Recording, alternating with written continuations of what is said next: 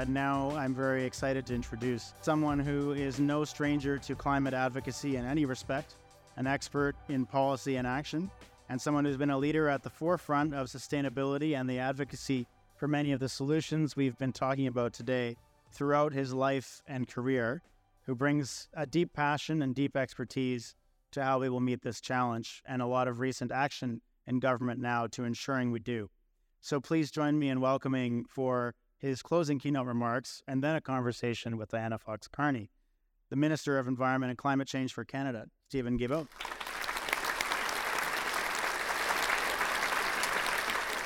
Thank you very much, Brendan. Merci beaucoup. Um, thank you for this introduction. Merci aux organisateurs de Canada 2020 de m'avoir invité aussi aujourd'hui. Je suis heureux de, de voir plusieurs visages familiers.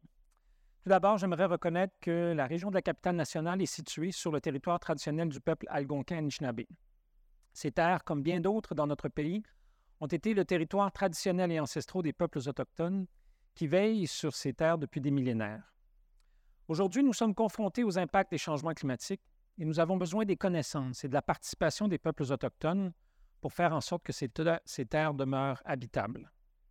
I've just returned from Sapporo, Japan, where I took part in this year's G7 ministers' meeting on climate, energy, and environment with my colleague, Minister Wilkinson. What I can tell you is that the world's leading economies are seized with the crisis of climate change, biodiversity loss, and pollution, and that every country in the world, whether they want it or not, are now part of a competitive race to develop the clean energy opportunities that will power this century. For Canada, this is an exciting, challenging, and potentially immensely rewarding era. More than ever before, it is well understood that the economy and the environment are intricately linked, that a healthy economy and a healthy environment can't exist without the other, that one drives the other. Building a strong, forward looking economy and creating a more secure, affordable, decarbonized world, they are one and the same thing. And that's exactly what we are doing when we aim for net zero together. As a government, we are laying the groundwork in collaboration with businesses across the country to achieve a more prosperous and more sustainable Canada. This is the work of any responsible government, given what we face. I've heard people talk about turning the ship of state, and it's a good analogy. It's a huge ship, and you have to keep the ship on an even keel as you change course. Since 2016, we've been hard at work getting Canada back on course to where we are now, accelerating our country to net zero. Last week, the National Inventory Report for 2021 showed Canada's overall emissions are down from pre pandemic levels by more than 50 million tons. That's the equivalent of removing 11 million cars from our roads. In fact, Canada is the best performance for GHG reduction of all G7 countries even as our economy roared back to life following the 2020 COVID shutdown. We are now even closer to our 2030 target. This is progress. This is a sign that climate actions are taking effect. And this is a tribute to the work of so many Canadians. Everyone in this room has something they are offering on our path to a more prosperous and sustainable Canada. I want to put today's talks in the context of two of the most recent installment of our climate plan the 2030 Emissions Reduction Plan, and of course, Budget 2023. In March of last year, we unveiled the 2030 Emissions Reduction Plan, the most thorough and detailed climate plan in our country's history. It's a plan that continued the course correction started by the Pan Canadian Framework and Clean Growth and Climate Change. The Emission Reduction Plan gives a sector by sector roadmap towards cutting our emissions by at least 40% below 2005 levels by 2030 while creating a thriving low carbon economy. In this year's budget, we turned up the throttle, full steam ahead, with some 80 billion in measures to support Canadian businesses and spur innovation, pushing our total climate commitments over 200 billion dollars. When everyone from the Business Council of Alberta to the David Suzuki Foundation to the Conseil du Patronat du Québec is sharing positive feedback about the climate measures in your budget, you know you've got something right. Budget 2023 offers what we now like to call the Big Five five big tax credits that will help accelerate Canadian investment in clean energy. Those are the Clean Electricity Investment Tax Credit, a 15% refundable tax credit. The Clean Technology Manufacturing Investment Credit, equal to 30% of investments. The Clean Hydrogen Investment Tax Credit, ranging from 15 to 40% of cost. The expanded Clean Technology Investment Tax Credit, that now includes geothermal energy systems, and the, the Carbon Capture Utilization and Storage Investment Tax Credit. The Big Five tax measures, along with some important program investments, makes this the most impactful budget in the, re- in the history of Canada to fight climate change and create clean, electrified economy. Because, as was highlighted when President Biden was in town earlier this month, a good environmental plan is a good economic plan, is a good security plan. If you're looking to lead this country and you don't have a climate plan, then you don't have a long term plan for our economy or our security. Nous faisons d'importants investissements pour assurer que le Canada ne prenne pas de retard en cette période de changements mondiaux qui implique d'énormes potentiels. Nous concluons des ententes importantes avec des compagnies nationales et internationales pour soutenir des solutions novatrices en matière de technologie propre. En voici un exemple. Il y a quelques semaines, nous avons conclu un partenariat avec la société allemande Hildeberg Materials pour l'installation d'un système de captage du carbone à l'une de ses cimenteries au Canada. Selon ce qui est estimé, le projet créera 2000 emplois et permettra de capter la totalité des émissions de gaz à effet de serre de l'usine. Ce n'est qu'un des exemples parmi tant d'autres, mais ensemble, tous ces efforts nous aident à progresser vers nos objectifs de carboneutralité. The goal of fighting climate change and getting to net zero should be beyond partisanship. Full stop. Climate action is a driving force for economic prosperity this century. And yet, somehow, in the age we live in, it has become a rallying point of our government's opposition. Surely this should unite us all. All Canadians want prosperity, good jobs, and more vibrant, healthy communities now and into the future. There is no question about that. We are on the cusp of an economic boom driven by environmental necessity. It's a global race, and we must not be left behind. Canada has joined over 120 countries committing to be net zero emissions by 2050, and we can do this. Our workforce is one of the most educated in the world. We have world class research institutions and abundant sources of clean energy. We have an electricity grid that is already 84% non emitting and moving towards net zero by 2035. It is the job of a government to create the market signals to help steer the way. That's why we launch our Net Zero Challenge. The Net Zero Challenge helps businesses to develop plans to transition their facilities and operations to net zero emissions by 2050 and recognize them for their achievements. Participation in this program is picking up speed. Over 70 companies of all sizes and across all economic sectors are participating. We want net zero to become the default business practice in Canada, and the federal government can lead by example. We are the largest procurer of goods and services in Canada. Buy clean is the idea that we can set those market signals by demanding those who do business with the government are equal part of the solution. That's why a new procurement directive requires that all federal contracts worth more than $25 million can only go to companies that publish their annual greenhouse gas emissions and commit to getting to net zero by 2050.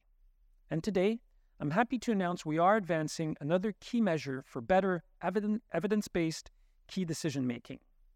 We're publishing an update set of values to help government properly account for the cost of climate change in the decisions we take, called the social cost of carbon. The idea is not new and has been in practice in Canada and the United States since 2010.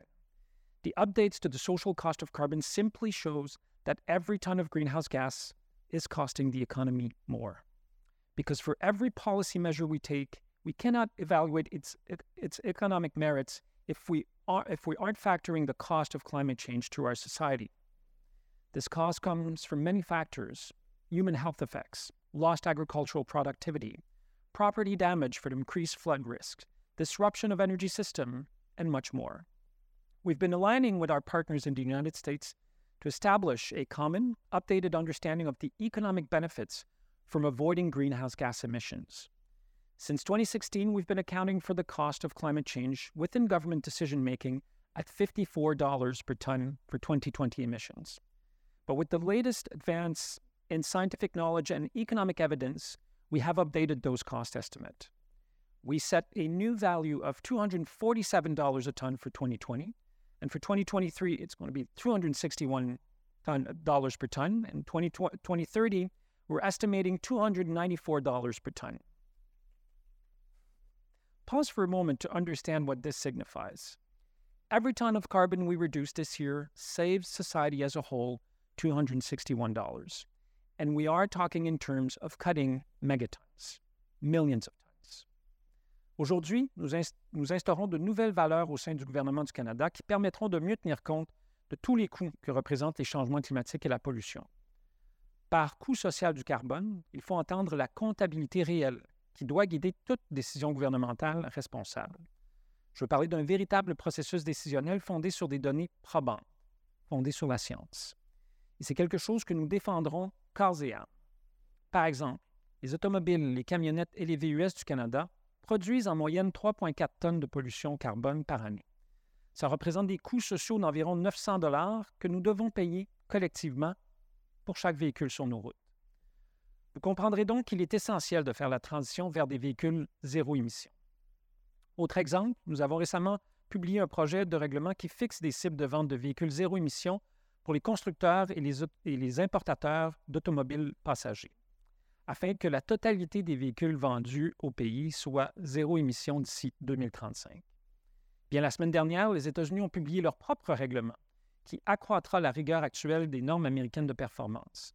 Ce règlement devrait faire en sorte que les deux tiers des véhicules légers neufs vendus aux États-Unis seront à émission zéro d'ici 2032. Cela montre à quel point le marché évolue rapidement.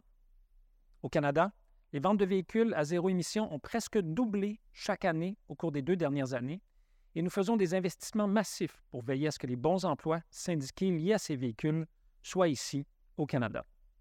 Malheureusement, nous avons un chef de l'opposition qui doute ouvertement des avantages environnementaux des véhicules à zéro émission qui couperait les subventions à l'achat pour les consommateurs. De plus, la loi sur la réduction de l'inflation du président Biden offre d'énormes incitatifs aux investissements dans l'économie propre.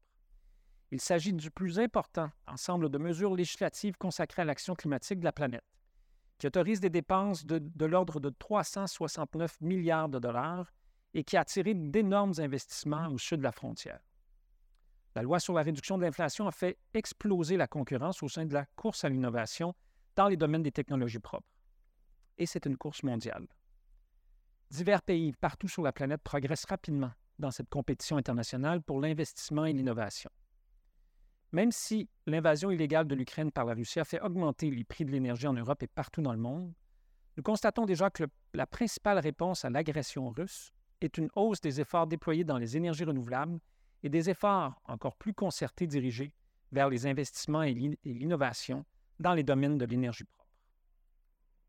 Everywhere you look, there is support and momentum towards a clean environment and a clean economy. Look at the markets. Toronto Stock Exchange list of top performers for 2022 show that investors are voting with their wallets, choosing companies in the vanguard of the clean energy transition. We know that what we do now will help shape long term market decisions that will last generations. Taking climate change action, action to reduce emissions is no longer just about clear environmental benefits. It's a critical economic opportunity that will, that will maintain and create jobs for Canadians for decades to come. And we can't be left behind. But together, we can get there. Thank you. Merci beaucoup. Thank you so very much, Minister. That uh, was a fantastic overview of what your government is doing to meet this challenge. And I will say that in the tour of sectors and researchers and other perspectives that we've had from government and communities today, I don't think there's a single person that hasn't mentioned something they liked uh, about the budget um, that came this year, just last month. Uh, and so it's heartening to see that there's real progress being made on so many of those fronts. There's lots I would love to get into but we'll let someone else do that. And that person who is, I'm very pleased to welcome, is a former vice president research, actually, of Canada 2020, as well as being senior advisor for Eurasia Group today and strategic advisory board member at Terramera, Diana Fox Carney. Take it away, Diana. Thanks very much.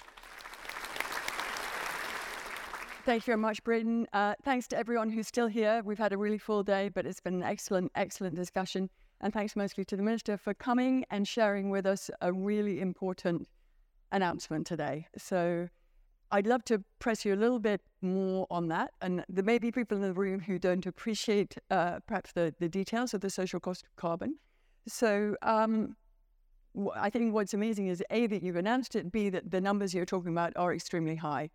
The current number in the US is 51 US dollars. There, there, there was a recommendation from the EPA to put that up to 190.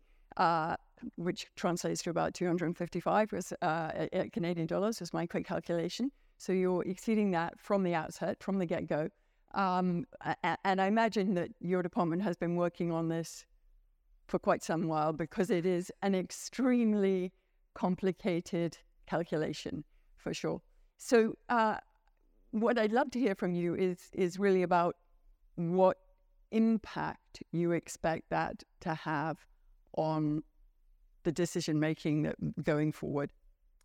Well, first, uh, you are right. This is something that uh, that my department, as well as others, have been uh, been working on for for quite some time, um, and and it, and it is something we've we've worked closely with with the United States. We may be a little bit ahead of them uh, on that, but but I think that's okay. Um, I think that they'll catch up soon enough. Um, I mean, the difference that it every time we we develop a new piece of, of regulation, for example, or, or, or, legislation on climate change or environmental issue, one of the things we must do as a department is to try and estimate what will be the economic cost of implementing that uh, that, that that new piece of regulation. Um, and if you're looking at climate change, if you're if you're looking at this and you have a social cost of carbon of fifty four dollars um, then you know you, the economic impacts will will be X. But if you all of a sudden, because the science and our understanding of the impacts of climate change has evolved a, a lot over the last few years, um, you end up with a with an updated uh, uh, social, social cost of carbon like the one I've I, have announced today. Then it, it completely changes the the economics of, of what we are trying to do, and it makes projects that would have been difficult uh, to move forward with, all of a sudden you're looking at there will be real benefit of avoided emissions in, in Canada and avoiding uh, avoided impacts of climate change on, on on Canadians. So I think what it will enable us to do is to really accelerate what what we have been doing in Canada. I think we have been doing good things, uh, but but there's more to do. So we're we're we're almost at a, a well in 2021 our national inventories are based on 2021 numbers. In 2021, we were almost at a quarter of where we need to be to meet the lower end of our of our 2030 targets, which we know is not enough. Uh, and and certainly, if, if we needed another reminder, the, the the latest report of the IPCC clearly signaled that we needed to accelerate. So this will enable us to do exactly that. There's so many questions I, I asked. one of the questions is is really about the narrative around a social cost of carbon because it is it is an estimate of climate damages, and are those damages limited to Canada? There is a question as to whether one calculates that domestically or internationally, and we all know that the developing countries are suffering enormously. So, how have we chosen to calculate that? How has your team chosen? So, I mean, you're right. This is not obviously a, a perfect model. It, it is based on, on, on Canadian. So we're not looking, we're not trying to, to, to look at worldwide impacts of, uh, uh, of climate change. Maybe one day we will get there collectively. Um, and, and maybe the, the next at COP28, the, the, the global stock take and, and the next round of discussion on, on nationally determined contribution NDCs will be an opportunity to, to start expanding our, our collective analysis of, of the impacts of climate change and how do we start internalizing do, do, those costs. But but right now, the way we we, we're looking at it is really from a from a domestic lens, looking at domestic regulations and and legislation. And the relationship between the carbon tax and the social cost of carbon, and how would you see that? How would you see explaining that to people? Why there is a difference between those two? Well, I should point out that it's not a tax. Uh, Sorry, as price, the, carbon, as, as the, the price from carbon yes. reminded us. Yes. Um, I'm not. I, I, don't think I'll be talking publicly a whole lot about the social cost of, of carbon simply because it, it is a, a, bit of a complex um, concept to, to, to, to, grapple with, especially in a, you know what you usually get in an interview like a 30 second soundbite. Um, but but but I think um, we certainly uh, in, a, in case of carbon pricing, um, we fought two federal elections where carbon pricing was not the only uh, issue that was debated, but certainly one of the issue that was debated, where there were you know four major political parties in favor of carbon pricing and one against. Um, it looks like uh, Pierre Poilievre's conservatives are will be happy to go back to the polls and fight a third uh, federal election campaign uh, where carbon pricing will be uh, at the at, the heart of of the election. I'm I'm I think I'm very happy very happy to have that battle. I think the prime minister uh, is uh, will be very happy to, to, to have that battle uh, yet a third time. And I, I, I absolutely take your point that you're not going to go out there and talk about this, and this is a bit of a geeky topic.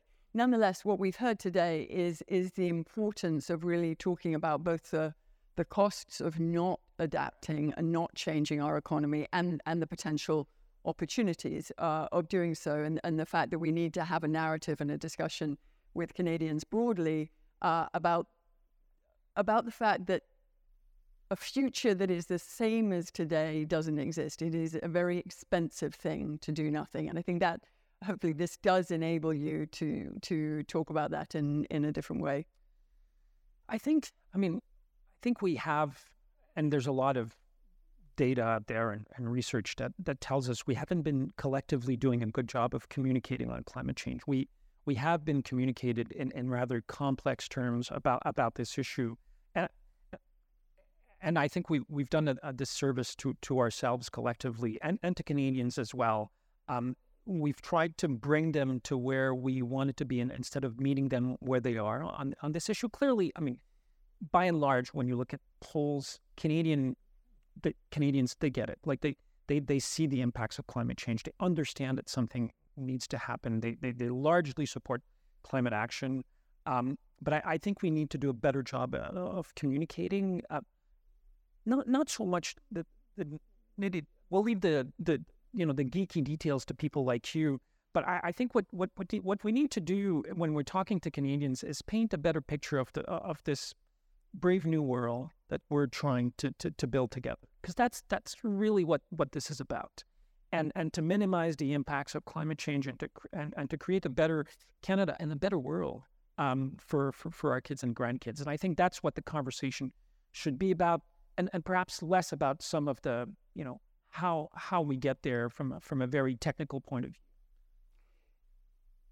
In terms of the commitments that the government has made, uh, and that are legislated now. I mean, we, we started our day today with uh, Dale telling us about, and, and you yourselves acknowledged that that the measures, the legislated measures, were not sufficient to meet the the targets, and that was that's now a little dated that analysis. And since that time, we've had the budget, um, and we've had we now have this announcement would you when you come to when you revisit those those calculations this year would you how close you know can we get there um, now or are there other big things that we're likely to have to do to meet those 2030 targets so the emission plan contained uh, a, a, number of measures that had already been announced either investments regulations um, since then, we, we, we, we've put other things on the table, including a lot of money at the last budget. We, we are legislated uh, to, to, to present to the House of Commons this year an updated version of, of the emissions reduction plan, the ERP,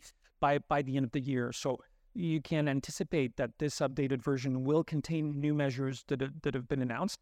And I mean, the Prime Minister has been very clear we, we will meet our, our 2030 targets. And, and, and I think that the, we should work. So, right now, our emissions reduction plan uh, mapped out how we get to at least more minus 40%. I, I think myself, the team and the prime minister, we want to go further than that. We let's let's aim for the for the upper end of um, of uh, of that target. We may not have all the material we need to get there yet, but we still have a little bit of time ahead of us. That is good. I mean, we haven't been that good at meeting targets in the past, so it will be a which is why I'm reluctant to say, okay, well, I, I think we in Canada, and I, I, I played in that movie, and I was a, an active participant in that movie for a long time of having spending too much time debating, you know, what what should be the target, and not enough time debating how do we get there. And I think the the approach that that the government took when when we came in in 2015 is we we had this target wasn't ours it was previous government but but before talking about having a new target we we said let's sit down and, and see how we get there because there was no plan there was no measures and we did that and then when we when we figured we could get to, to at least 30% we said okay well maybe we can we can go higher and, and then the second climate change plan brought us to 36 minus 36% and we said okay we can get there but maybe we can go beyond and now the erp shows how we can get to at least 40% let's keep going because it's not enough. We need to. We know we need to do more.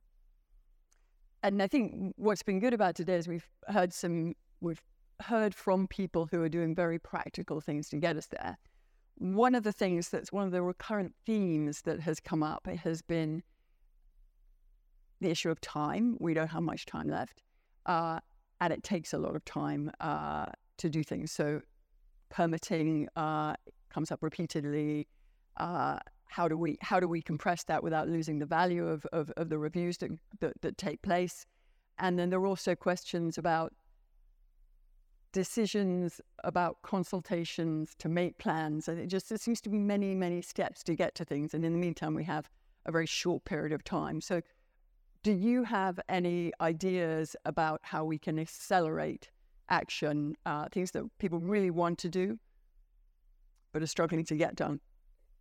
Um, on consultations, you when you're in government, you never win. Like it's a it's it's always a no-win situation. On the emissions reduction plan last year, um, on the same day, um, we there were two press releases that came from two opposition parties. I, I won't name them.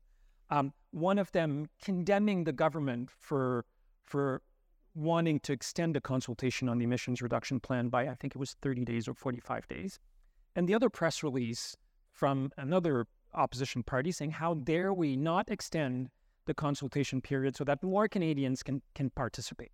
In the end, I think we had 28,000 individual individual submissions uh, into the uh, ERP consultation project process. Um, the only time we had more was for the national adaptation strategy. I think we went over 30,000. We have to walk this fine line of trying to find ways to, to go fast while bringing people along with it, as many people as we as we can. Um, and it, it, same is true of, uh, of, of environmental impact assessment. Um, I mean, first people should should realize that the federal government only uh, evaluate about 10% of, of, of projects that, that, that, are brought forward in, in, the country. The other ones, some of them don't need to go through environmental uh, impact assessment. Many of them go through provincial impact assessment. The commitment we've made is to try as much as we can to avoid duplicating. So if a, we have a, for example, we have a, an agreement with the government of British Columbia uh, on impact assessment. If they're doing it, we we won't we won't duplicate duplicate ours um, to try and, and, and save time. We, we we still have some fiduciary responsibility that we have to take care of, but we can do that while leaning on another government's process if they have good processes, which is unfortunately not the case necessarily across the country.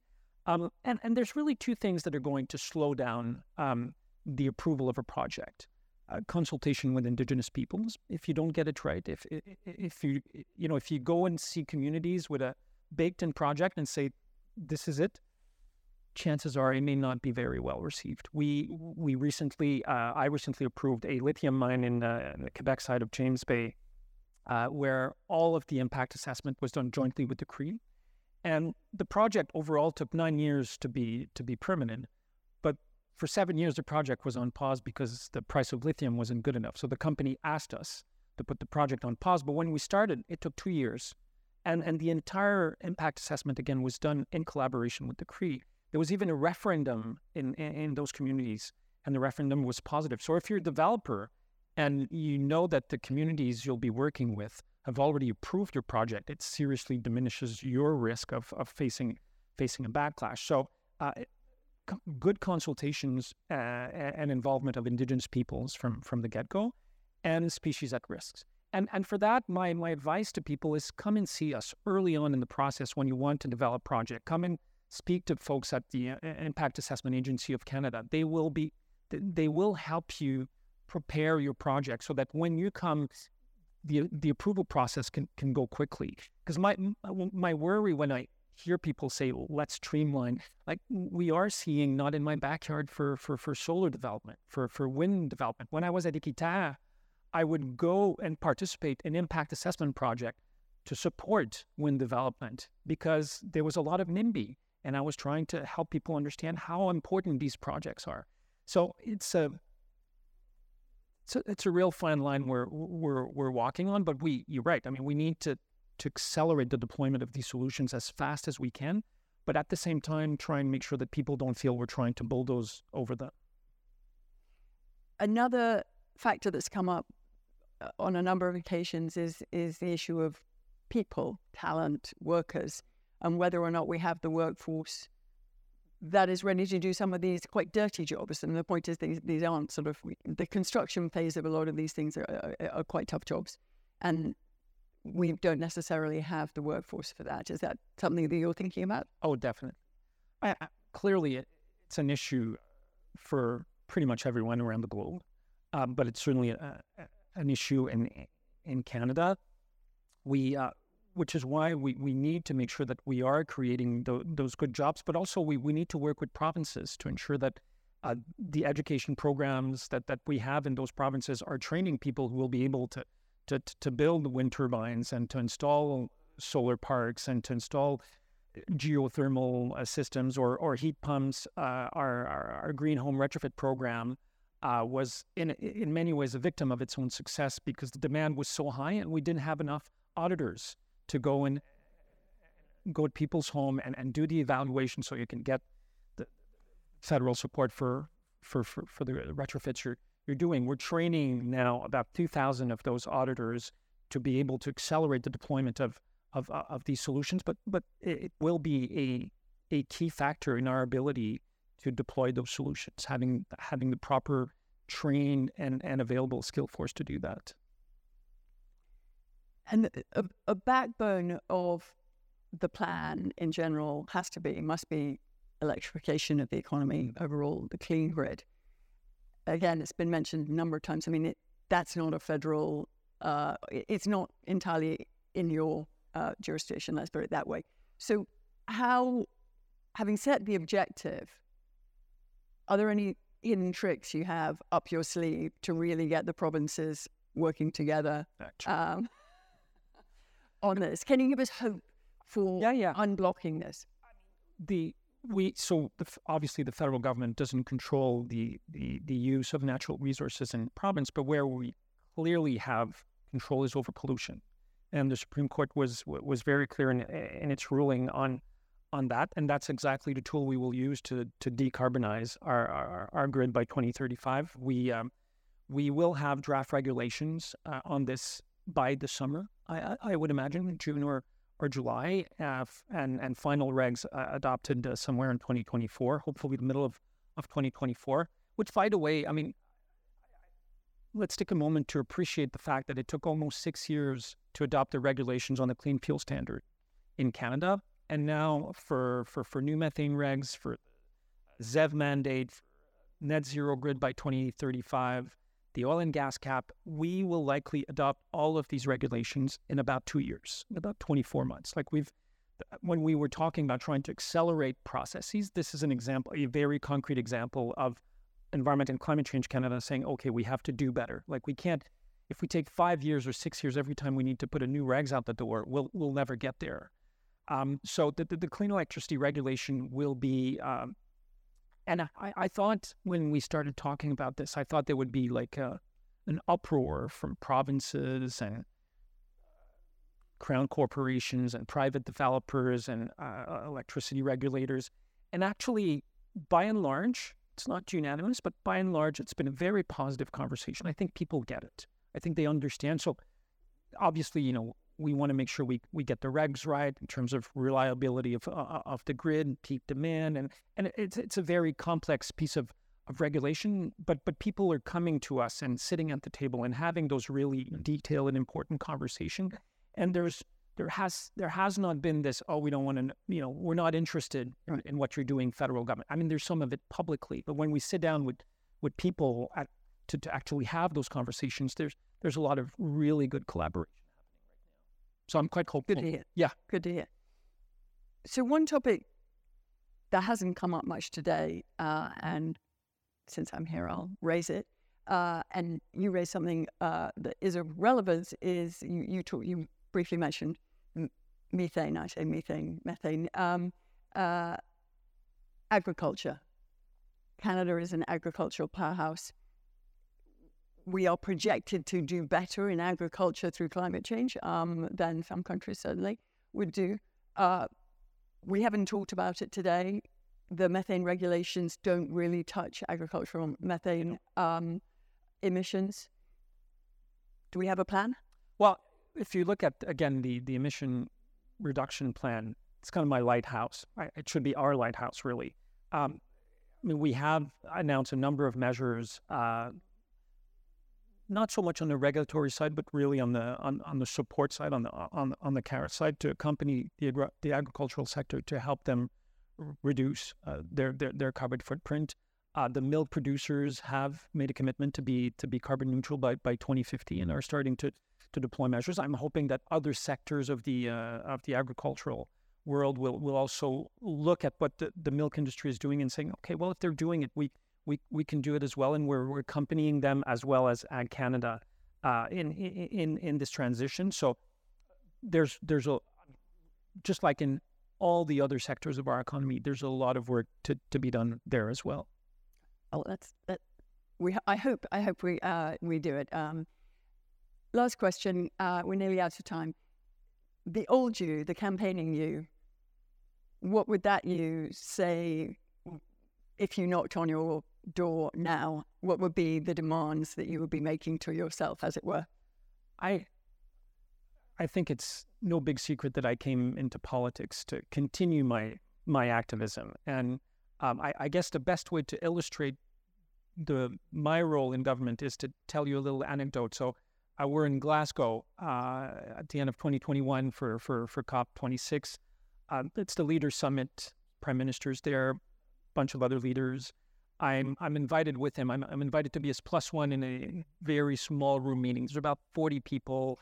Angela Merkel is there, Narendra Modi, uh, Mia Mottley from Barbados, President Biden, Boris Johnson. I'm sitting behind the Prime Minister, and President Biden is doing his intervention. Uh, and when he finishes, he he waits a little bit and he gets up to leave. And the prime minister turns to me and he says, Have you ever met President, President Biden? I said, Of course, I've never met the president of the United States. And he says, Come with me. And, and the prime minister, like, literally grabs the president of the United States by the shoulder with his 15 bodyguards around. And, and he says, Joe, come here. Let me introduce you to my new environment minister. He's a real climate activist. He was arrested four times. That was my first introduction to the president of the United States. Um, but and and, and the, it's it wasn't it wasn't the last time the prime minister has introduced me uh, to, to, to people like that. I he he wanted a climate activist uh, and an environmental activist as environment minister. Uh, so my role and and the if you look at the, the very very long mandate letter that he's given me, second longest after the finance minister, uh, he he wants me to do a lot of things and and to accelerate what we do on, on climate and biodiversity and fighting fight, fighting plastic pollution. So I think that the the activist in me is never very far. My tactics certainly changed, and the tools that I have at my disposal are very different than when I was with Greenpeace or or Équiterre. But the uh, I I would like to think that the drive that I had then is still here with me now. So you might knock on the door and say, not a bad job. Well done. I'd say I'd say I like what you're doing, but you need to do more. Give me more is probably what I'd say. That's good. And I think we all know that we need to do more, but we have a great starting point. So thank you so much.